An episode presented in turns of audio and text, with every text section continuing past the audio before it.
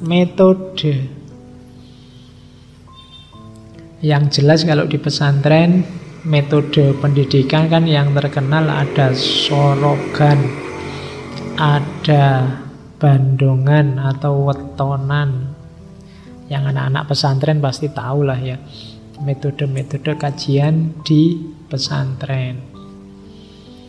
Oke, katanya Kiai Hashim bagi ustadz-ustadz, sampaikan pelajaran dengan cara yang mudah dicerna dan lafat yang fasih agar mudah difahami.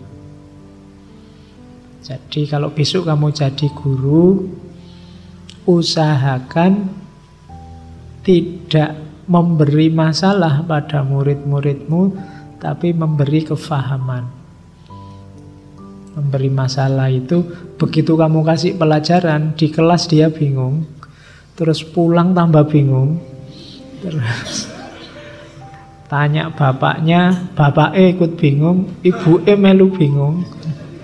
Jadi gara-gara kamu sak jero omah bingung be akhirnya. Oke ya jadi sampaikan pelajaran dengan mudah to the point gampang difahami Apalagi pada murid-murid yang baik, yang akhlaknya baik, rajin, kemauannya keras, senang menghafal. Ini kan muridnya sudah baik. Jangan sampai murid yang bibit yang baik ini kamu nggarapnya keliru. Dia ini calon orang besar gara-gara salah kita ngajarnya ndak jadi. Macet dia tidak jadi tumbuh karena kita yang mangkas. Kita salah ngasih pupuknya. Dia tidak jadi tumbuh. Mungkin karena waktu belajar tiap hari kita arahkan ke yang bukan bakatnya atau kita marahi tiap hari atau kita bodoh-bodohkan dia sehingga dia tidak ngerti kalau dia pinter sehingga dia tidak tahu bakatnya apa akhirnya bibit unggulnya mati jadi tanggung jawabnya guru luar biasa. Jangan sampai bibit-bibit unggul ini yang akhlaknya baik, yang rajin berkemauan keras, akhirnya hilang. Kita tidak jadi punya SDM berkualitas. Kenapa? Salah kelola. Jadi hati-hati. Nah, jadi metode penting. Belajarlah cara mengajar yang enak, yang mudah dicerna, mudah difahami. Di Tebu Ireng zaman itu Kiai Hasim untuk santri-santri senior mengembangkan metode musyawarah.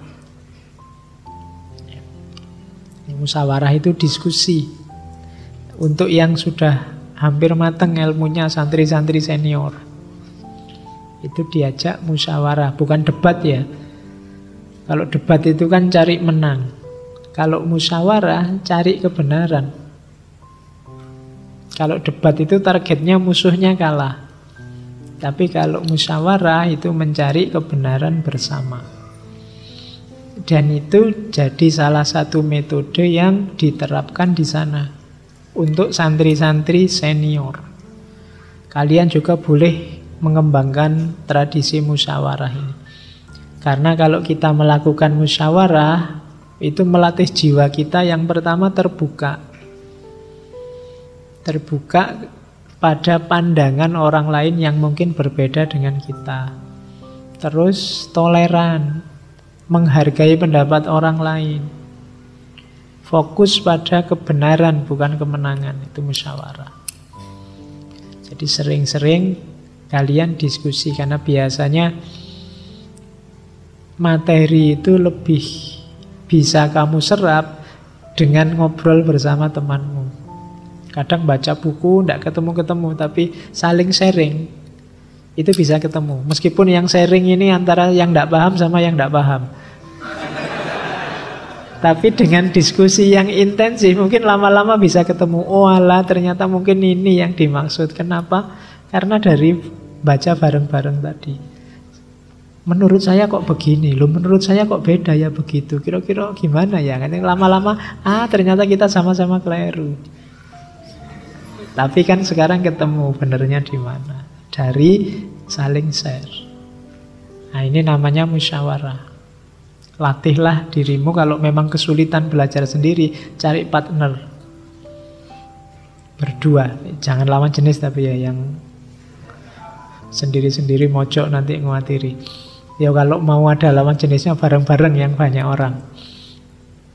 Biar nanti nggak disebut orang, wah ini berdua, yang ketiga setan, kan sering begitu. Biar nggak ada setannya, wis yang banyak aja, wis 10 orang musyawarah, 20 orang, nggak apa-apa. Oke, ya kalau mau berdua saja di tempat yang terang yang banyak orang lihat. Di apa ya, tengah-tengah mall gitu banyak orang. Kamu diskusi filsafat gitu. Oke. ya. Biar aja yang lain mikir belanja-belanja kita diskusi filsafat. Terus Oke, prasyaratnya sekarang. Orang cari ilmu itu perhatikan prasyaratnya. Yang pertama gurunya, eh yang pertama peserta didiknya, muridnya. Perhatikan ya yang prasyarat utama iman dan tauhid itu pasti. Di adabul alim muta'alim begitu. Prasyarat selanjutnya peserta didik niatnya harus yang pertama ilmu saja, menuntut ilmu. Jangan ada target di luar itu, apalagi yang duniawi. Apalagi yang melecehkan atau menyepelekan ilmunya. Alah pak, paham tidak paham tidak masalah. Yang penting saya dikasih A aja sudah syukur loh pak. Nah, itu ilmunya buat sepelekan. Jadi niatlah targetmu hanya ilmu. Bukan yang lain-lain. Saya ingin ijazah pak, saya ingin IP tinggi pak, saya ingin enggak. Itu pasti kamu dapat kalau fokusmu sejak awal hanya ilmunya. Jadi peserta didik syaratnya ini. Kalau guru syaratnya adalah niatnya tidak untuk materi, tidak untuk dunia, jadi niatnya adalah menyampaikan ilmu. Jadi guru tidak boleh berniat aku ngajar ini untuk cari penghasilan. Jadi niatku menyampaikan ilmu bahwa nanti ada honornya, ada gajinya. Itu nomor sekian. Gitu. Tapi kalau nggak ada ya difikir ulang. Oke.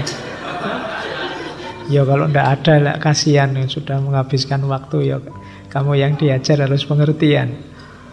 Jadi tapi tetap dia harus niatnya menyampaikan ilmunya. Ya, sisanya biar Allah yang ngatur. Oke, jadi gurunya jangan mikir uangnya biar yang mikir panitianya, yang mikir kampusnya. Jadi dia mikir menyampaikan ilmu saja. Muridnya juga begitu. Yang lain sisanya efeknya. Kalau efek itu kan jangan dipikir di depan. Jadi ini, ini prasyarat. Jadi iman, tauhid, ilmu. Cuma itu saja yang terlibat. Sisanya serahkan mekanisme sunatullahnya. Kalau kita baik, santri kita jadi banyak, yang banyak yang bayar juga banyak, terus bisa bangun pondok dan seterusnya. Nah, itu efeknya saja. Jadi niatnya tetap hanya ilmu.